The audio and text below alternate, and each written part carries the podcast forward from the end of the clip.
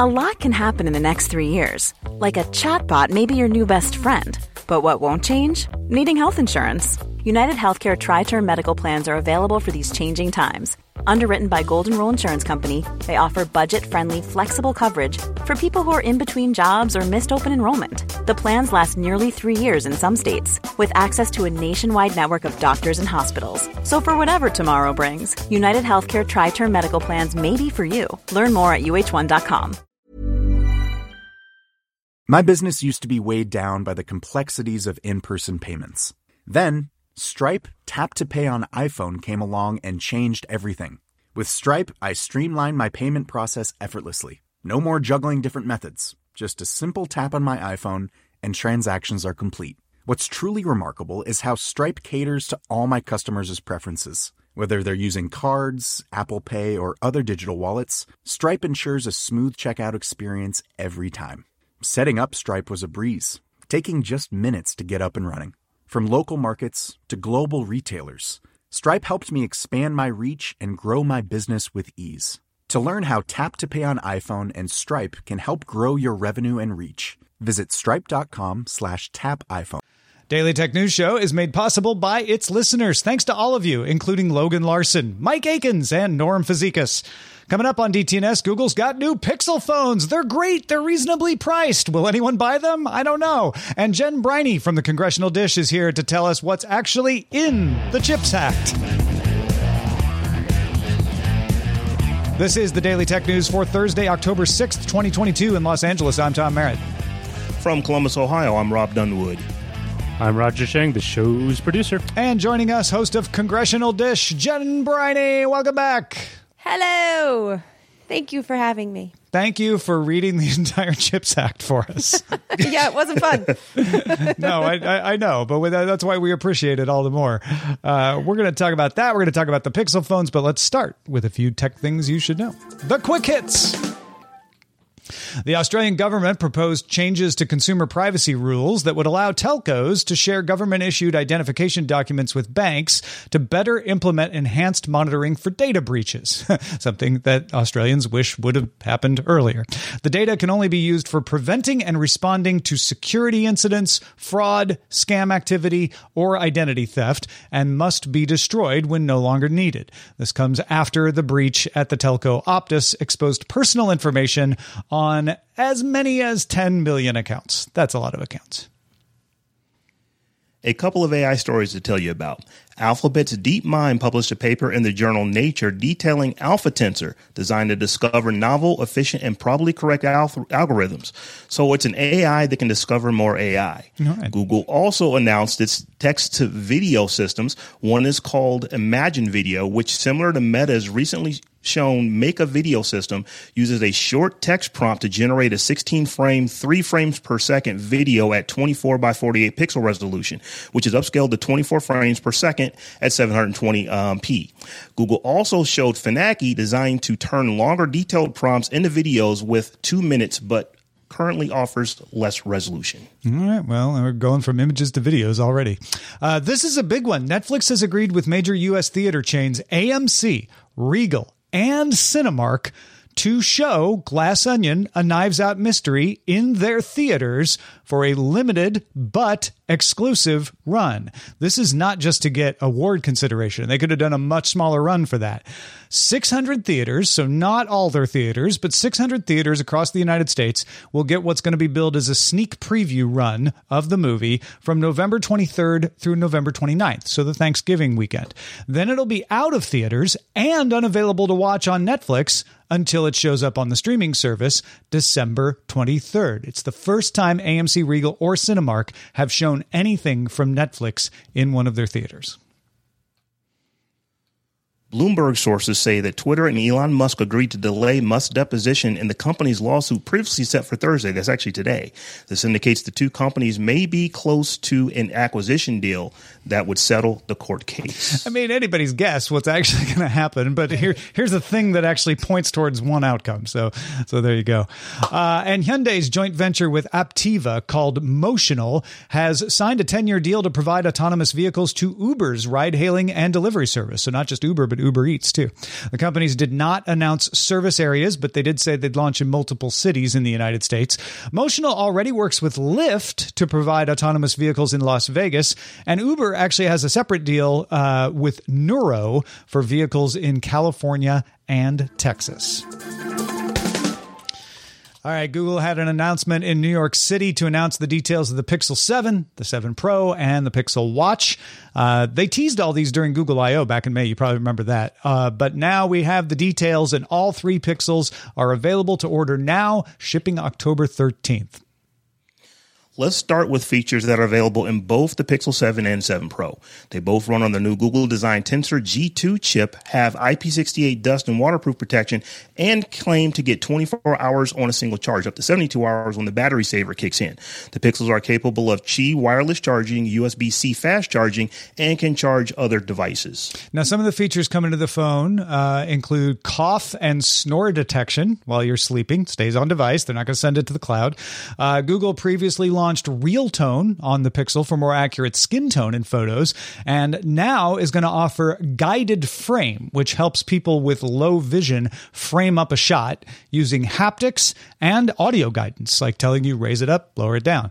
Uh, there's also Cinematic Blur, which some people might just call bokeh, uh, Photo Unblur, Face Unblur, and Google Assistant has some Pixel specific features, like you can now tell the Pixel silence if you want it to stop ringing, uh, which will be fun to shout. And it will transcribe your voice messages, uh, something that iPhone users have enjoyed. It's going to be able to do that. And it can label the different speakers in the Recorder app if you're like recording a meeting or something like that. So yeah, the uh, the, the recording is really interesting to me. And then also, will it kick me if I'm snoring like my wife? Mm, they need some stronger haptics for that. Yeah, I've, I've just wondered. But the Pixels both come with an underscreen fingerprint sensor and face unlock, though face unlock is not available for everything since the fingerprint is still considered more secure on the Pixel. The Pixels both ship with Google One's VPN built in at no additional cost, though it's not available in all countries. And some systems won't actually send data through the VPN. You also get five years of security updates on both the Pixel 7 and 7 Pro. Okay, so that's what's in both phones, but let's tell you the differences. The Pixel 7 has a 6.3 inch 1080 by 2400 screen, uh, up to 90 hertz variable refresh rate. Comes with 8 gigs of RAM. You can get it in either 128 or 256 gigs of storage. Has a rear 50 megapixel camera and the same front facing main and ultra wide sensors as the Pro. It doesn't have a telephoto lens. The F- Pro does. The Pixel 7 will start at an affordable $599. The Pixel 7 Pro has a 6.7 inch 1140 by 3120 display with up to 120 hertz variable refresh rate.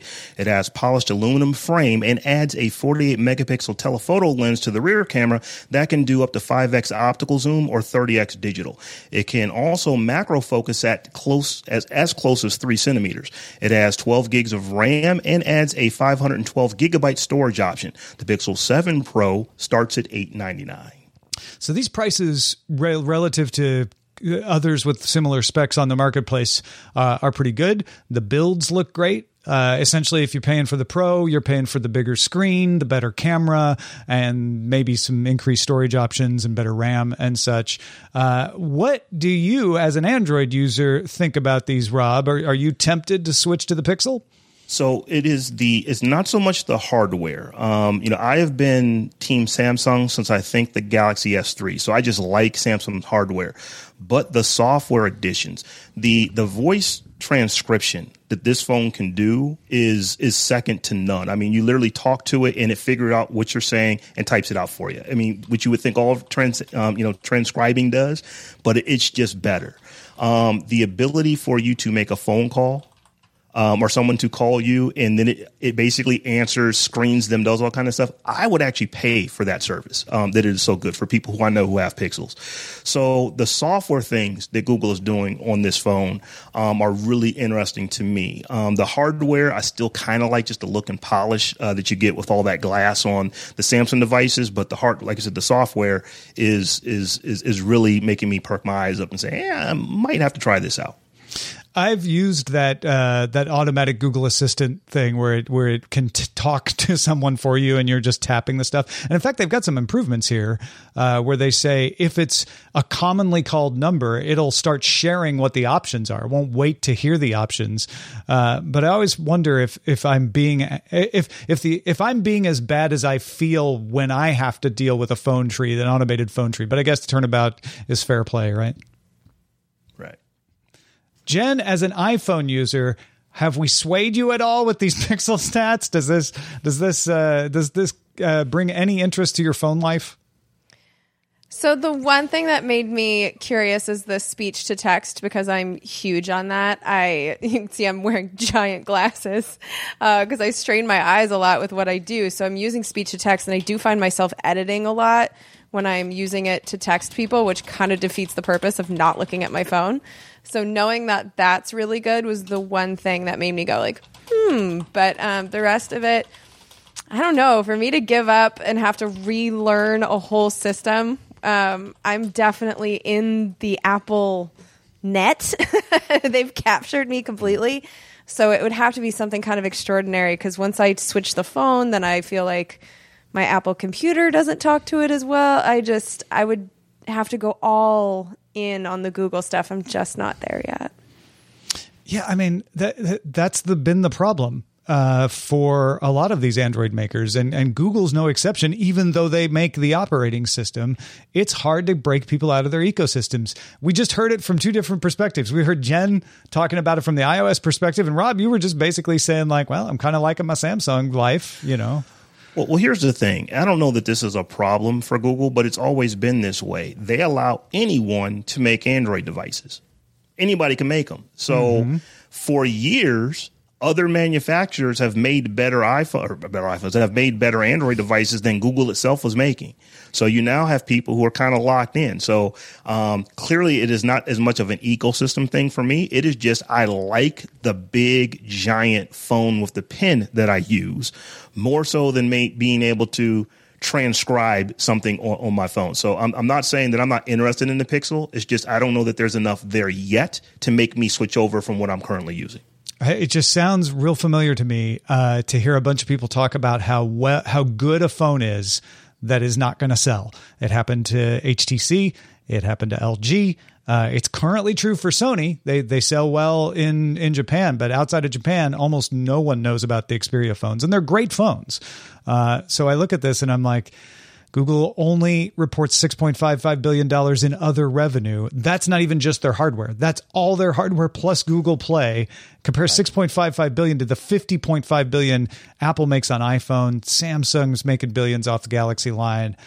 It, I I'm not saying these are bad phones. I just don't know where this goes for Google unless they go a Microsoft route and say it's not the sales numbers that matter. It's us showing off the capabilities. We're, we're the showcase phone for Android. And if they do that, they have to start allowing some of these pixel only features to move to additional um, you know you know android devices because mm-hmm. i'll be flat out honest with you i'm probably more apt to move to iphone than i am to move to pixel because like what's the point? I want to get, you know, transcription. That is an awesome, awesome thing. But I don't know if it's enough to just change everything. If I want to change everything, I might as well just change to a completely different platform. That's yeah. just me though. And if they are using it as a showcase and those features do move to Samsung phones, let's say, then you're going to look at it and think, well, can I just wait? Can I just wait until it shows up on Samsung? Like, you know, it, it takes away a little the impetus to move it. So I'm not even sure what Google's up to here, uh, except making very nice phones at a very good price. So no, no they, they, are really good phones. If you are coming from a you know a mid tier or a lower end uh, um, Android device and you want to get into a premium device, mm-hmm. these things are very very well priced. I yeah. think that um, Samsung um, and uh, I or Apple, they they definitely figured out back in 2020 you can't charge people 13 1400 dollars for a phone. they will just wait until that phone breaks before they you know they shell out that kind of money. So the phones have definitely gotten mm-hmm. less expensive over the last couple of years, and the Pixel really has never been super expensive. So that's always a good thing. But these are very very very good phones for that price range. So like I definitely recommend them if you're on like a mid tier phone and you're just trying to move to get you know the best of Android. You're probably not going to do better on Android than you will do um, with a Pixel. Maybe that's their best bet. Maybe that's their path is to say, look, compare it to a Galaxy A, not a Galaxy S, a Galaxy A, and Mm-hmm. we're amazing. If you're stepping up, you don't have to step up to fourteen hundred dollars. You don't have to get a fold.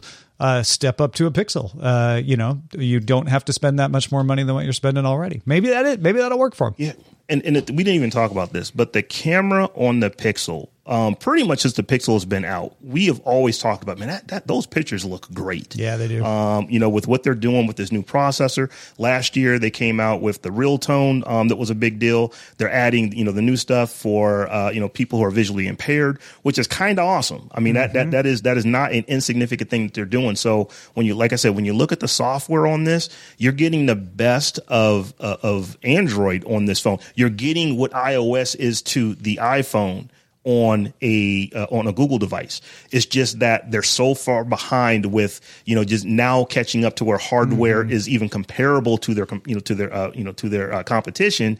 That like I said, I, you know I'm all in on on on th- on this platform on you know on Yeah. this operating system. I just don't know that I'm willing to give my pen up. Yeah. That I only use once every three or four months. Make one with a pen, for goodness sake. You'll get robbed. Uh, yeah, even making their own chips, that Tensor chip that Google designed. It's a good chip.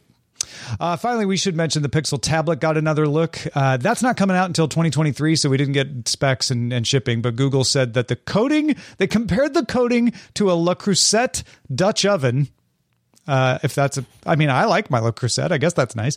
Uh, and there's also going to be a docking station, so you can use the tablet like you would a Nest Hub Smart Display when you're not using it as a tablet. That really looks cool, but would you bet money they're not going to cancel it? Oh man, it's not even out yet, Rob. Give them a second before before you get, lose I don't. faith. I don't trust them. I just don't trust them. Uh, what do you want to hear us talk about on the show? One way to let us know is our subreddit. Submit stories and vote on them at dailytechnewsshow.reddit.com. Third time's a charm. I shouldn't have pressed it so early. There's never been a faster or easier way to start your weight loss journey than with PlushCare. PlushCare accepts most insurance plans and gives you online access to board-certified physicians who can prescribe FDA-approved weight loss medications like Wegovy and Zepbound for those who qualify. Take charge of your health and speak with a board-certified physician about a weight loss plan that's right for you. Get started today at plushcare.com slash weight loss. That's plushcare.com slash weight loss. plushcare.com slash weight loss. My business used to be weighed down by the complexities of in person payments. Then, Stripe Tap to Pay on iPhone came along and changed everything.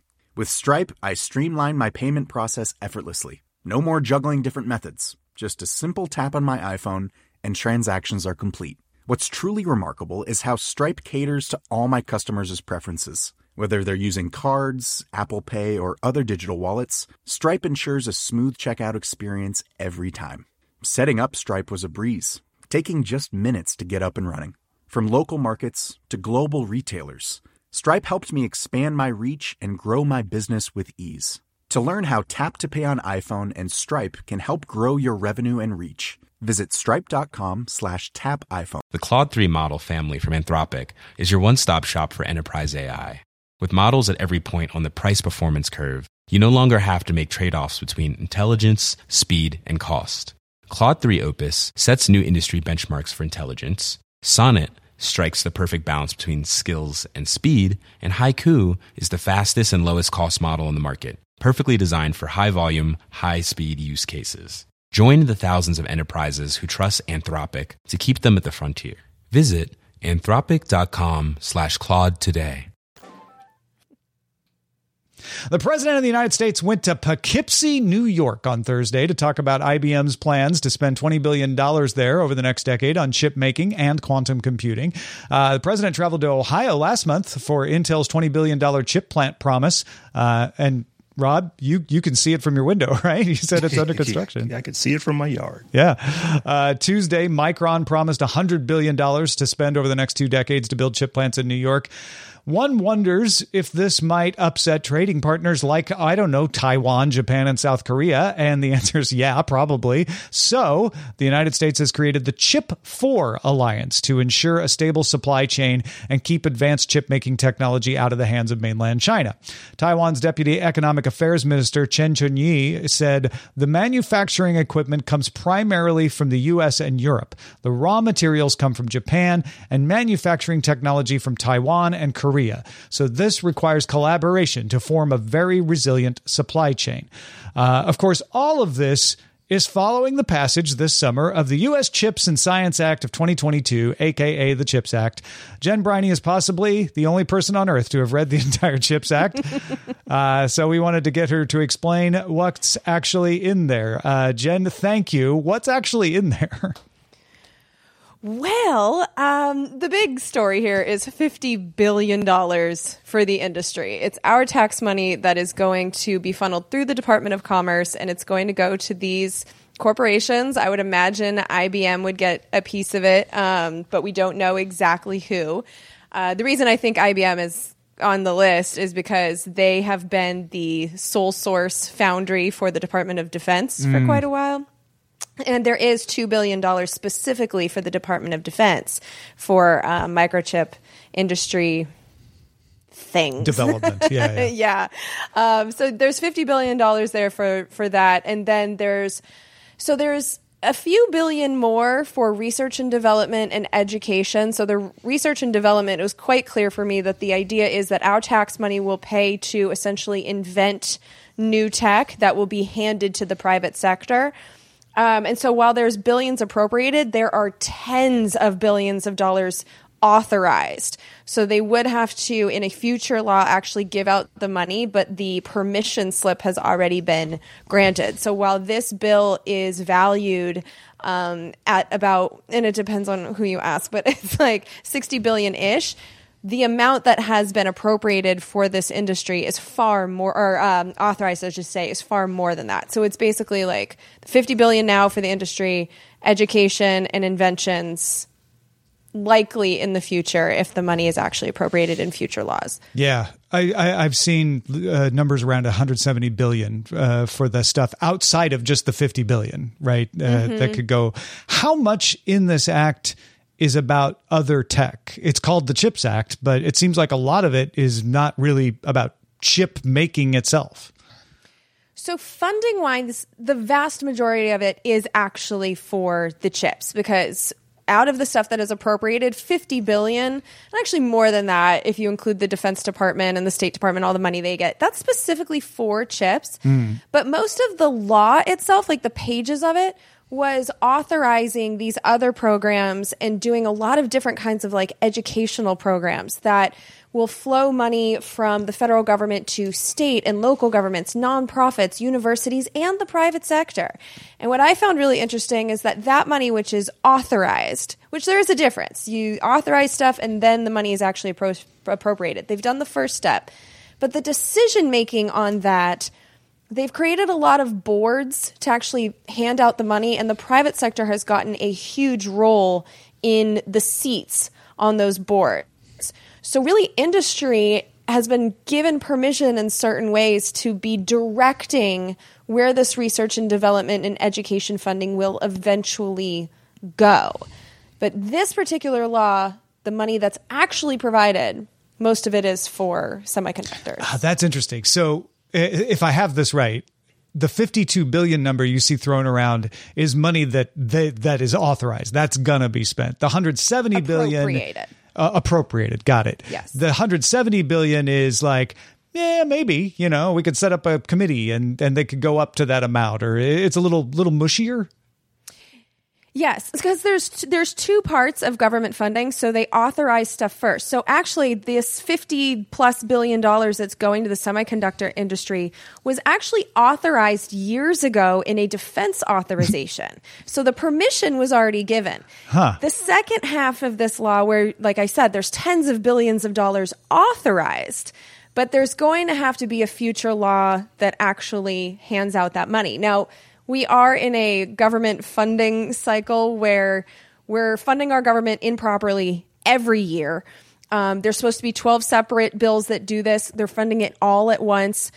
And that is set to happen on December 16th. And when you have these massive government funding laws right before the holidays that no one reads, that's when a lot of this stuff can get appropriated because the the price tag is so huge that it's not as obvious. So I think if they were to appropriate 170 billion dollars um, in this chips law, that would have been a much bigger scandal than the 50 billion they actually did, and then the rest of the stuff they can kind of, you know, Over push out time. later, yeah, or the stuff that they never intended to appropriate to begin with, they can make it look like they're going to, but like, whoopsie, we never funded it, so Yeah. it doesn't actually exist. There's a difference between saying I'll write a check and writing the check. Yeah, Yeah. exactly, exactly. kind of feels like uh, you know back you remember the old Oprah show when like you get a car you get a like you get a billion you get a billion you get a billion so it's like you know they've said we will write this check for this money but we still have to pass a law to determine who ultimately is going to get it Yeah, and that's just so how the government operates it just it's very slow moving Well, this one was a big fat check to the semiconductor industry. Like it's a done deal for the the 50 billion. And I'll be honest, it it certainly seems to have gotten the companies excited, so it's obviously had an effect. You see the president going to Ohio, you see him going to New York. Uh, but when I look at the numbers, as, as huge as 52 million sounds to me personally, uh, when I look at the fact that it's 20 billion to spend on chip making for uh, IBM, 20 billion uh, for Intel, and Intel has talked about spending 100 billion in Arizona, Micron spending 100 billion, and knowing that that 52 billion has to get split up among multiple companies over five years, I don't know how much difference it really makes. I mean, it, it it seems like it's spending a lot of money for us, and yet it's was it really even that much money? Was it necessary to get them to move their companies, or were they going to move it anyway?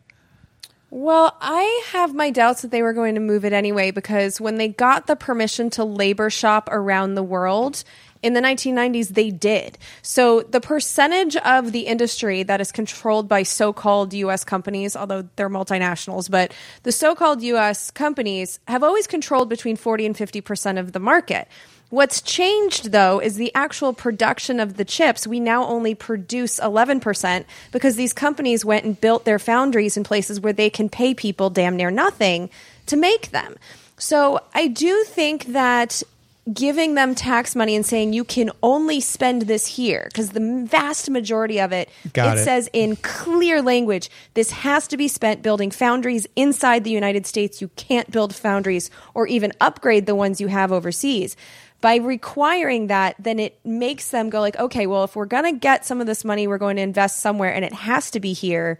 That is why I think they're choosing to do it here because they're going to have to pay at least a minimum wage to the people working here and they don't want to do that that's not Yeah, yeah. instinctual so i do think that it's having the intended effect So it's enough to entice them to do it, and it's it's worth doing for the government because it locks them into keeping it uh, here. That makes sense to me. the The other question I have about this, uh, and this is less about what's actually in the Chips Act, but but the the idea that we're going to make the chips on US soil, I think to a lot of people sounds like, oh, so then they're done. And the fact of the matter is, chip fabrication is just one part of the process. Uh, there's design, there's packaging, there's testing, uh, there's assembly. And especially when you're talking about packaging and assembly, we're not moving those parts of the process over here. So these chips that we're making in the US are still going to go on a boat somewhere else to get packaged and assembled. Yes, they are. Hence, our globalized system has some problems. And that was always their justification for moving the foundries overseas like that, that they would have the production at least close to one another. So if you had like the chips being made in Taiwan and then the testing being done in Korea, it was all in the same neighborhood. And so now there is going to be more mm-hmm. international shipping going back and forth. And nothing in this chips law said you had to do any of that other stuff here in the States. So I looked at this law and saw it as being quite incomplete, and that is a good point. That is one of the the things that they left out, along with any taxpayer return on investment. Which, if you listen to my episode, I rant and rave about that. Um, we were required to. Like we don't get any profit sharing, we don't get any cut of the companies, like nothing. It's just we give them the money and do what And theoretically make tax tax revenue off of it. Theoretically, sure. Theoretically, yeah. Um, yeah, go ahead, Rob. I just want to say, being here in Columbus, you hear about what Intel is doing, and the you know the big news all the time is the taxpayers get nothing from this. It's like, oh well, people are going to have more jobs, and therefore they'll pay more income tax, they'll pay more property tax because it's not just a foundry. I mean, there are homes, there are companies that are going to support Intel all of this stuff is being built, and that's just what they keep, you know, um, you know, keep throwing out. But it's kind of like, well, that's always the case. People who work always pay taxes. Companies who have employees always pay taxes. So how is that truly benefiting the taxpayers here in Ohio for subsidizing this massive development that they're about to do? I agree completely. I came to the same conclusion, and there was nothing in the law that requires them to stay 20 years from now. So, I mean, just look at what happened to, to Detroit when they had an industry and then the industry pulled out, and now the whole town was, you know, in mm. trouble. So, um, there were not anywhere near the number of protections for the taxpayers and pretty much close to zero actually when i say nowhere near i'm trying to think of any um, and that was probably the most upsetting thing for me i i do believe in it being important to have a industry, manufacturing industry here in the United States for self-sufficiency. There's a lot of good reasons for it. But we should get a return on that investment. And I mean an actual financial hmm. return. And there was nothing like that required. So yeah, I did feel the rage bubbles as I was reading it because of that. uh, I, I think if the, if there are some good things in this act, uh, one one of the good things is that it is certainly helping us diversify the supply chain. One of the problems with the supply chain that became very apparent during COVID uh, was yeah, it, with just with chips. There were so many others, but just with chips, the, there were Taiwanese companies with all of their fabs in China. Uh, and and suddenly there was a backlog getting things out of of China. And so having a diversified system, in my mind, where you have some of every bit of the process, fabrication, packaging, etc., some of it in Taiwan, some of it in Vietnam, some of it in Korea, Japan, India, Brazil, and the United States, and and I'm and I'll just leave it there. But other places as well, uh, Germany, the Netherlands, etc. Uh, that's good. Make it so that if one part suffers uh, a breakdown, it doesn't bring the entire system to a halt. And I think that's a positive development out of that. I agree, and especially because so much of it was concentrated in Taiwan. Um, Taiwan's becoming a flashpoint for war things. I mean, there is a not zero chance that China could invade Taiwan, and the foundries are on the coast that faces China. So, one of the reasons that there was urgency on this is that if there is a war, those foundries could either be captured by China or they could be destroyed. And so, there is this urgency to prepare for that possibility and to move these this production so that the supply chain isn't so contra- concentrated in this one yeah. location. Not not to mention a lot of those Taiwanese companies have foundries in mainland China. Uh, as relations break down, uh, what would have been unthinkable 10 years ago, nationalization of a plant and taking it away, uh, feels like something that's not necessarily impossible. So you want to you want to move things around for that reason too. Absolutely, absolutely. Well, Jen, uh, thank you so much uh, again for for going to, through all the hard work of, of reading these bills uh, and and sharing your expertise. If you haven't listened to the episode on the Chips Act at Congressional Dish, definitely go do that.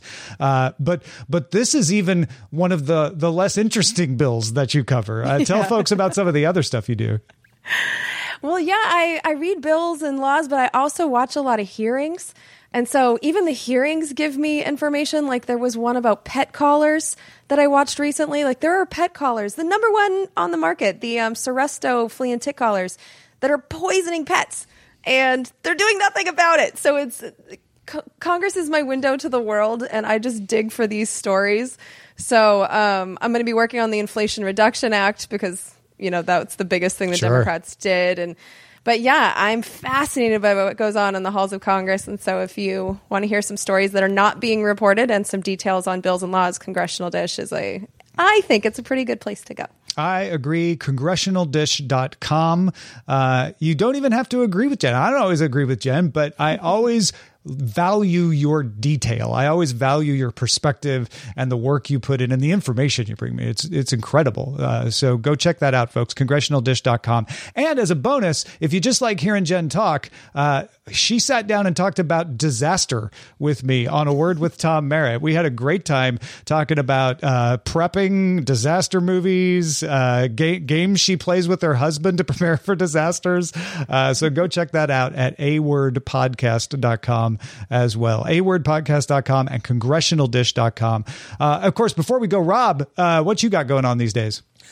Not a whole lot, just podcasting and talking about tech. So you can check me out pretty much everywhere around the web at Rob Dunwood. And also head over to thetechjawn.com. That is like my new baby. It's just over a year old now. And we are having so much fun talking about the weekly tech that comes up, but talking about it from a, let's say, a blacker perspective. Hmm, yeah, exactly. Uh, thanks to our brand new boss, Dr. Mr. Esquire. First of all, great username. Second of all, thank you for supporting us. Third of all, just like Dr. Mr. Esquire, you could be the star of the show tomorrow if you start backing us at patreon.com slash DTNS. Patrons, stick around. We're going to talk more about all of this stuff on Good Day Internet. You can also catch the show live Monday through Friday, 4 p.m. Eastern, 2000 UTC. Find out more at dailytechnewsshow.com slash live. Back tomorrow talking about the features you'll want in your next TV with Robert Heron and Len Peralta will be here too. Talk to you then. This show is part of the Frog Pants Network. Get more at frogpants.com. Diamond Club hopes you have enjoyed this program. Imagine the softest sheets you've ever felt. Now imagine them getting even softer over time. That's what you'll feel with Boll and Branch's organic cotton sheets. In a recent customer survey, 96% replied that Boll and Branch sheets get softer with every wash. Start getting your best night's sleep in these sheets that get softer and softer for years to come. Try their sheets with a 30-night guarantee. Plus, get 15% off your first order at bollandbranch.com. Code BUTTERY. Exclusions apply. See site for details. Even when we're on a budget, we still deserve nice things. Quince is a place to scoop up stunning high-end goods for 50 to 80% less than similar brands. They have buttery soft cashmere sweaters starting at $50, luxurious Italian leather bags, and so much more. Plus, Quince only works with factories that use safe, ethical, and responsible manufacturing. Get the high-end goods you'll love without the high price tag with Quince.